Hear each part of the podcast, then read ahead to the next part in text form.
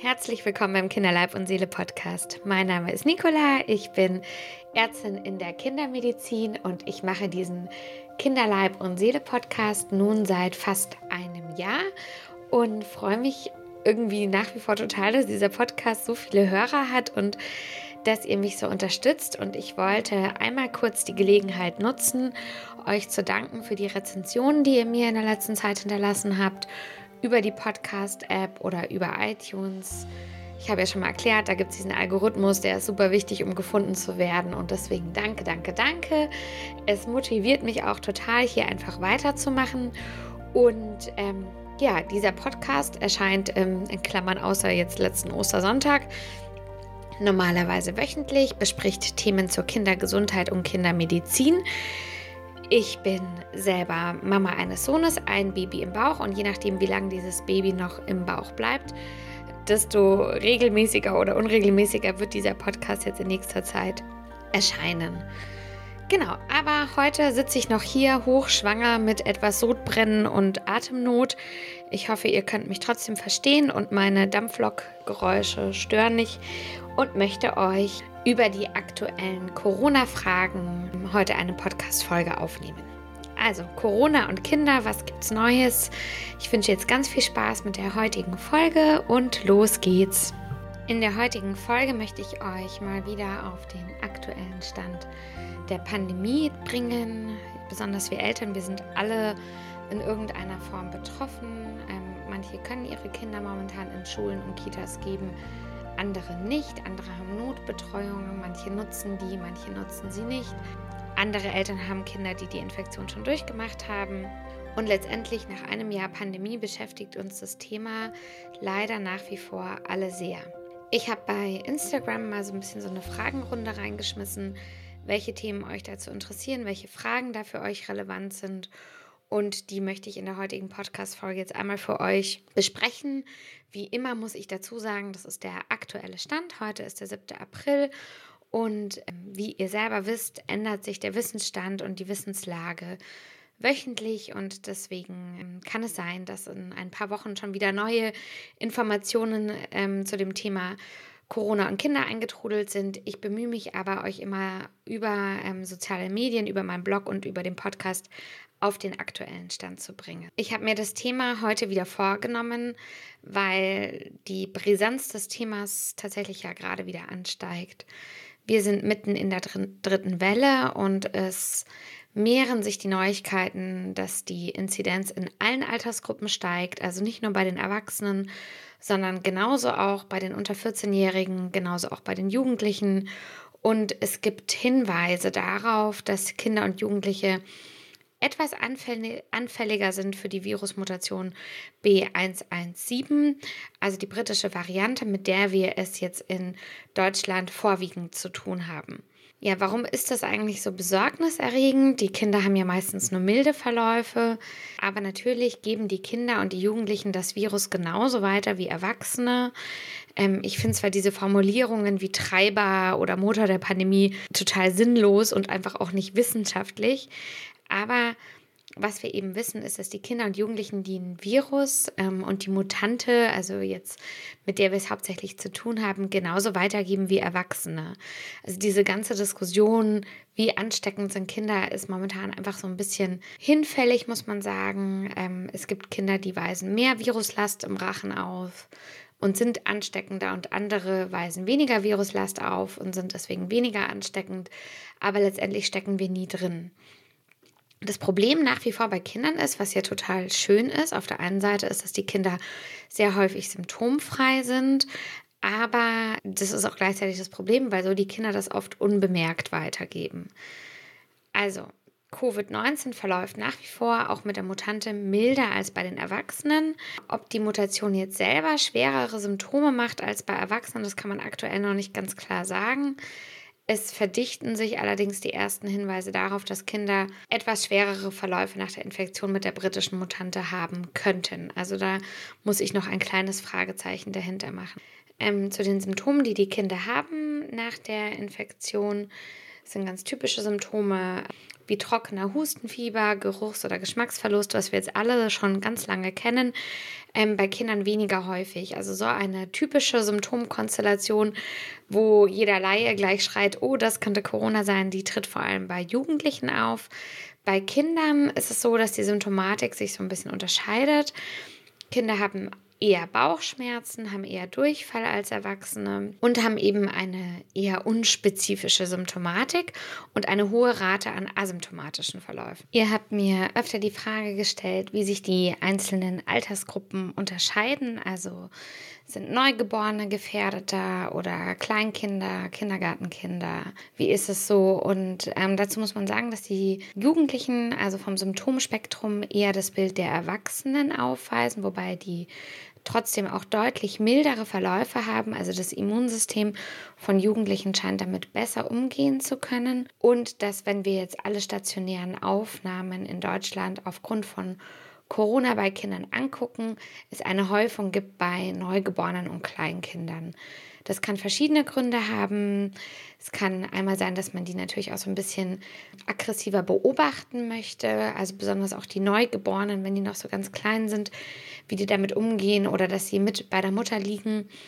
Aber es zeigt auch schon so eine leichte Tendenz, dass die kleineren Kinder ähm, so ein bisschen sensibler sind. Insgesamt muss man aber sagen, dass sehr wenig Kinder insgesamt bis jetzt stationär aufgenommen worden sind und stationäre Behandlung oder sogar Intensivbehandlung benötigt haben. In Deutschland gibt es so ein bisschen über 1000 stationäre Aufnahmen bis jetzt bei Kindern aufgrund von Corona. Und was so ein bisschen besorgniserregend ist, ist, dass Großbritannien ja also früher schon mit der Mutante zu tun hatte und da sieht man eben, dass im Dezember und im Januar deutlich mehr britische Kinder im Krankenhaus aufgenommen wurden mussten aufgrund der Infektion mit der Varianten, was also vermuten lässt, dass die Kinder durch die Variante B117 auch schwerer erkranken. Die Frage ist natürlich auch, wenn die Kinder jetzt vor allem mild erkranken und wenig schwere Symptome haben, müssen wir uns dann überhaupt Sorgen machen, wenn die Kinder sich mehr anstecken. Und ich denke, man sollte da schon sich ein oder zwei Gedanken dazu machen, weil Erstens haben wir ja gerade schon besprochen, dass die Kinder eben auch genauso ansteckend sein können. Also die sind einfach genauso Teil dieser Pandemie und sind daraus nicht rauszurechnen. Und zum anderen gibt es auch erste Hinweise darauf, dass immer mehr Kinder mit Langzeitfolgen von dem Virus zu kämpfen haben. Großbritannien, habe ich ja gerade schon mal erwähnt, ist besonders stark betroffen, ist auch ähm, vom zeitlichen Verlauf in Anführungsstrichen ein bisschen früher dran als wir, weil die Mutante da einfach früher sich sehr stark ausgebreitet hat. Und dort werden jetzt Daten erhoben, dass da auch Kinder zunehmend Langzeitfolgen haben könnten. Und ähm, deswegen ist es so ein bisschen unklar, wie dieses sogenannte Long-Covid-Syndrom, wie groß dieses Problem für Kinder sein könnte. Auch Karl Lauterbach von der SPD warnt davor, dass diese Corona-Langzeitfolgen unterschätzt werden. Und äh, es stellt sich eben immer stärker heraus, dass Covid-19 eine Erkrankung des gesamten Gefäß- und Immunsystems ist. Auf das PIMS gehe ich gleich nochmal genauer ein. Spätfolgen bei Kindern könnten zum Beispiel sowas sein wie Müdigkeit, ähm, Kopfschmerzen, Muskelschmerzen, Bauchschmerzen, Visusprobleme, Halsschmerzen, eine Kurzatmigkeit. Also das ist noch so ein bisschen unklar, da kann ich dir jetzt noch keine aktuellen Zahlen nennen, aber es ist auf jeden Fall eine Situation, die man nicht, auch nicht komplett unterschätzen sollte, dass es eben nicht nur der Virus ist, der einmal kurz im Hals sitzt, sondern dass Corona ein Virus ist, der eben unseren ganzen Körper betrifft und natürlich auch den gesamten Körper deines Kindes. Ja, also wie jetzt genau die Virusmutante B117 den Effekt auf Kindern hat, ist momentan einfach immer noch schwer einzuschätzen. Es gibt Veröffentlichungen in guten Zeitschriften, die einfach auch immer wieder darauf hindeuten, dass wir noch mehr Daten brauchen. Aber was wir definitiv wissen, ist, ähm, dass die Kinder einfach eine bedeutsame Rolle im Pandemiegeschehen haben, genauso wie wir Erwachsene auch, und dass sie davon nicht auszunehmen sind.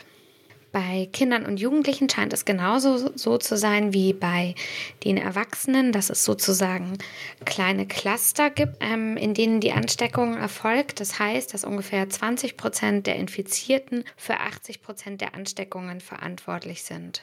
Dazu muss man sagen, dass diese Clusteransteckung natürlich, je enger die Kinder aufeinander sind in Schulen und Kitas, höher sein kann. Also dass weniger Infizierte für mehr Ansteckungen suchen. Wir werden natürlich jetzt mehr Informationen bekommen, wenn tatsächlich Testungen in Schulen auch regelmäßig durchgeführt werden, zweimal wöchentlich oder auch in Kitas regelmäßig durchgeführt werden. Da werden sicher neue Daten kommen, weil, wie du dir sicher denken kannst, dadurch, dass viele Kinder bis jetzt symptomfrei waren, ist auch so ein bisschen unklar, wie viele Kinder sind denn eigentlich die ganze Zeit von Corona betroffen.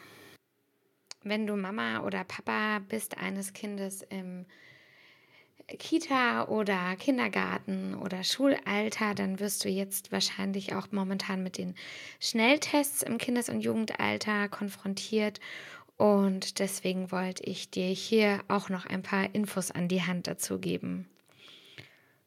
Leider ist es so, dass die Schnelltests jetzt so ein bisschen vor den Ferien reingeploppt sind und eine gute Aufklärung der Eltern nicht so gut stattgefunden hat. Und ich hoffe jetzt hier mit der Podcast-Folge ein bisschen Licht ins Dunkle zu bekommen.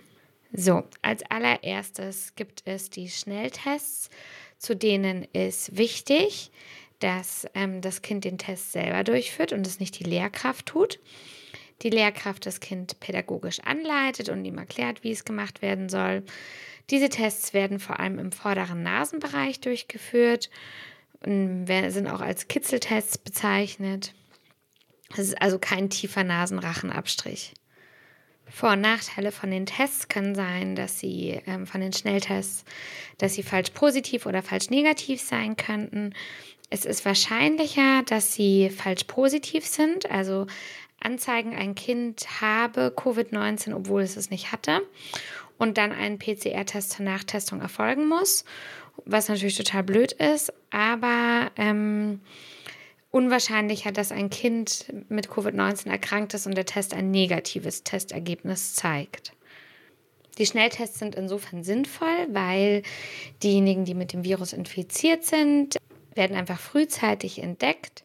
Und der Nachteil ist natürlich, dass dieser Test ein bisschen unangenehm ist. Er ist aber nicht so unangenehm wie der Nasenrachentest, sondern er kitzelt, und ein weiterer Nachteil ist, er könnte falsch positiv sein und danach könnte man eben einen PCR-Test brauchen und die Familie ist einmal in Aufruhr. Und natürlich, wie schon oft berichtet, geben diese Tests keine absolute Sicherheit, sondern sind einfach eine Momentaufnahme der aktuellen Viruslast im Rachen. Das heißt, wenn das Kind gerade am Anfang einer Infektion ist, könnte es sein, dass ein Schnelltest erst negativ ausfällt und dann ein, zwei Tage später positiv. Das heißt, diese Schnelltests sind kein Freifahrtschein für irgendwas, aber sie sind sicher ein ganz wichtiges Werkzeug in der Pandemie. Neben diesen Kitzeltests gibt es verschiedene andere Tests, die man auch zu Hause durchführen kann. Ähm, und ich habe jetzt hier bei Instagram mal so eine Umfrage gestartet. Ihr habt mir zum Beispiel empfohlen sogenannte Lolly-Tests, an denen die Kinder die, die Kinder in den Mund nehmen. Ähm, die kann man zum Beispiel momentan in Österreich bestellen. Es gibt auch Spucktests, also es gibt verschiedene Varianten. Die ähm, Tests in der Schule werden vor allem die sogenannten Kitzeltests sein, also im Nasenvorderhof durchgeführt werden. Ja, und als letztes Thema heute möchte ich noch über PIMS sprechen. Tatsächlich bekomme ich am allermeisten Fragen über PIMS, also das Pediatric Inflammatory Multisystem Syndrome. Und obwohl es ganz, ganz selten ist. Aber ich glaube, es beschäftigt euch einfach und natürlich ist das auch völlig normal, weil uns Eltern ja auch irgendwie immer so diese Worst-Case-Szenarien beschäftigen und nachts wach halten. Und deswegen möchte ich dir einmal ein bisschen was dazu erzählen und auch wie du es bei deinem Kind erkennst. Wie immer, auch hier sind die Erkenntnisse oder das, was ich dir jetzt dazu weitergebe, Stand Anfang April und es kann sich natürlich wieder mit der Zeit ändern und neue Informationen dazukommen. Also, was ist das überhaupt? Am Anfang der Pandemie dachten wir, dass die infizierten Kinder und Jugendlichen milde Krankheitsverläufe haben, super selten schwer erkranken und das ist nach wie vor so. Aber es, wir wissen mittlerweile auch, dass auch Corona zu einem schweren Verlauf bei Kindern führen kann. Der Anteil der Kinder und Jugendlichen, die an dem sogenannten PIM-Syndrom erkranken, ist angestiegen, weil eben auch die insgesamten Infektionszahlen bei Kindern angestiegen sind. Und ähm, du hast vielleicht schon verschiedene Bezeichnungen für dieses Syndrom gelesen, also nicht nur Pediatric Inflammatory Multisystem Syndrome PIMS, sondern manche haben auch davon gesprochen, ähm, Kawasaki-ähnliches Syndrom oder vom MIX war am Anfang auch die Rede. Das ist Multisystem Inflammatory Syndrome in Children. Es beschreibt alles, was ganz ähnliches. Zwei bis drei Wochen nach einer Infektion mit dem SARS-CoV-2-Virus kann es zu einer Entzündungsreaktion im Körper deines Kindes kommen, bei dem sich das Immunsystem quasi gegen körpereigene Zellen richtet. Die Kinder, die betroffen sind, sind meistens Kinder zwischen 7 und 15 Jahren. Das Durchschnittsalter ist 8 Jahre. Und die Symptome können folgende sein. Hohes Fieber, ähm, Entzündungen der Schleim- und Bindehäute, Lymphknotenschwellungen, Schwellungen an Händen und Füßen und Magen-Darm-Symptome, äh, Symptome, so Bauchschmerzen, Durchfall, Erbrechen. Und es kann sogar so eine ganz allgemeine Schocksymptomatik des Körpers entstehen. Also das heißt, dein Kind ist einfach in einem schwer kranken Zustand für dich. Du siehst also, es ist eine Erkrankung, die den ganzen Körper betrifft und wo dein Kind schwer krank wirkt. Also wenn dein Kind jetzt eventuell Corona hatte und zwei, drei Wochen später eine Bindehautentzündung, bitte nicht nervös werden, sondern es ist eine Erkrankung des gesamten Körpers, weil eben das Immunsystem sich gegen den Körper selber richtet. Ja, also nicht bei einzelnen Symptomen jetzt bitte dolle Sorgen haben. Abgesehen davon ist es sehr selten. Ähm, Stand Anfang April 2021 haben wir bis jetzt in Deutschland 250 Fälle gehabt und weltweit sind ungefähr 1000 Fälle bekannt. Ich habe dir gerade erklärt, dass das Immunsystem des Körpers sich quasi gegen sich selber richtet. Das heißt, ein Erreger, wie jetzt zum Beispiel Coronavirus, wirkt als sogenanntes Superantigen. Es kann sein, dass dein Kind eine genetische Veranlagung dazu hat und aktiviert das Immunsystem deines Kindes quasi besonders doll. Und dann entsteht ein sogenannter Zytokinsturm. Das hat man auch bei Erwachsenen ja schon immer mal wieder gehört, dass nicht nur das Virus das Problem ist, sondern auch die Reaktion des Immunsystems auf das Virus. Und dann können eben diese ganzen körperlichen Reaktionen durch diese Zytokine entstehen. Bei den Fällen, die jetzt hier in Deutschland gemeldet worden sind, waren eben die Kinder zwischen 7 und 15 Jahre und wir haben mehr Jungen als Mädchen, die betroffen sind. Es gibt mittlerweile auch Kriterien, die herausgegeben worden sind. Die möchte ich jetzt auch nochmal nennen für dich als Orientierung, damit du eben nicht wegen der einfachen Bindehautentzündung erschrickst. Ähm, anhaltendes Fieber über 48 Stunden oder länger. Und wenn das äh, auftritt, dann würde man eh eine Blutentnahme machen und da würde man sehen, dass das Kind erhöhte Entzündungswerte hat und dass vielleicht auch noch das Gerinnungssystem des Kindes nicht mehr gut funktioniert. Und außerdem beteiligen sich Organsysteme. Also es ist eben mehr als eine kleine Stelle im Körper betroffen, sondern es sind zum Beispiel die Hände und Füße geschwollen und die Lymphknoten geschwollen. Dazu kommt, um die Diagnose zu stellen, brauchen wir natürlich eine vorliegende Infektion mit SARS-CoV-2 in der Vergangenheit oder ich weiß jetzt Antikörper nach und weiß es eben deswegen Genau, und ich schließe andere Diagnosen auf. Im Prinzip können eigentlich alle Organe beteiligt werden. Also es ist ja eine Reaktion des gesamten Körpers. Also die Haut, die Schleimhaut habe ich ja schon gesagt. Dann häufig ist der Magen-Darm-Trakt betroffen. Es kann sich aber eben auch aufs Herz-Kreislauf-System auswirken. Wenn dein Kind jetzt also in dem Alter ist, also zwischen 7 und 15 Jahre und einen fieberhaften Infekt zeigt mit Hautausschlag und Bauchschmerzen, dann würde ich in der aktuellen Situation dazu raten, dass du diesen Hautausschlag mit Durchfall und Fieber zumindest einmal kinderärztlich abklärst. Vor allem, wenn dein Kind auch eine Schule besucht und so weiter, dann ist es einfach was, was man sich mal genauer anschauen sollte. Die Kinder, die von PIMS in Deutschland betroffen worden sind, sind im großen Teil der Fälle intensivmedizinisch behandelt worden. Also die Kinder waren schwer krank und man hat den Kindern Medikamente gegeben, die auf das Immunsystem wirken, wie zum Beispiel Immunglobuline oder Cortison-ähnliche Präparate. Und glücklicherweise ist auch zu sagen, dass die überwiegende Anzahl der Patienten, also über 90 Prozent, unter diesen Therapien sehr gut behandelt werden konnte und mit einer günstigen Prognose entlassen werden konnte. Das heißt, was ist denn mit den anderen 10 Prozent? Da gab es Folgeschäden, zum Beispiel auf Herz- und Kreislauf bezogen. Und Gott sei Dank ist aber bis jetzt kein tödlicher Fall in Deutschland bekannt. So, jetzt habe ich dir all das erzählt, was dazu wichtig ist Nochmal kurz die Zusammenfassung. Es ist wirklich ein seltenes Syndrom. Ich denke, es ist immer gut, wenn man es mal gehört hat, dass man eben aufmerksam ist. Aber ich möchte quasi dir diese Informationen hier natürlich nicht geben, um irgendeine Art von Panik bei dir auszulösen oder ein Unwohlsein, sondern es ist eher dafür gedacht, dass du so ein bisschen was im Hinterkopf hast. Jetzt hoffe ich an euch alle am Ende dieser Folge, dass ihr diese schwierige Zeit gut übersteht. Ich persönlich bin langsam optimistischer, auch wenn die Zahlen nicht schön sind, auch wenn wir quasi mitten in der dritten Welle sind.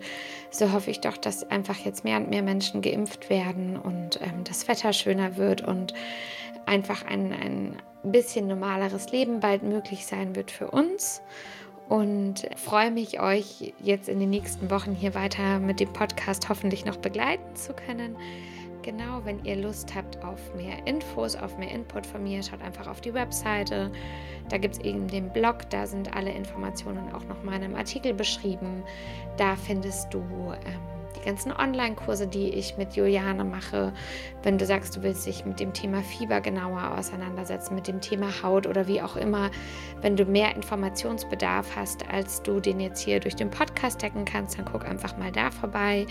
Und sonst freue ich mich natürlich auch immer über eure lieben Nachrichten, über euer Feedback. Ähm, kurzer Teaser für nächste Woche. Ich werde, denke ich, noch mal eine Folge zum Thema Stillen und Corona-Impfung und Schwangerschaft und Corona-Impfung und all das aufnehmen, weil euch das sehr interessiert hat und weil da leider auch schon wieder super viele Gerüchte im Umlauf sind, die alle nicht so ganz stimmen. Und deswegen denke ich, das Thema ist relevant. Und ja, und Corona krätscht jetzt hier immer wieder rein in meine ganz lange Themenliste. Also ich habe ganz viel vorzumachen. Ich danke euch aber auch immer für die Themenvorschläge, die stoßen auf offene Ohren und kommen alle eben auf meine Liste, die dann in zehn Jahren mal durch ist. ja, jetzt ähm, sage ich vielen Dank fürs Einschalten und bis zum nächsten Mal, deine Nicola.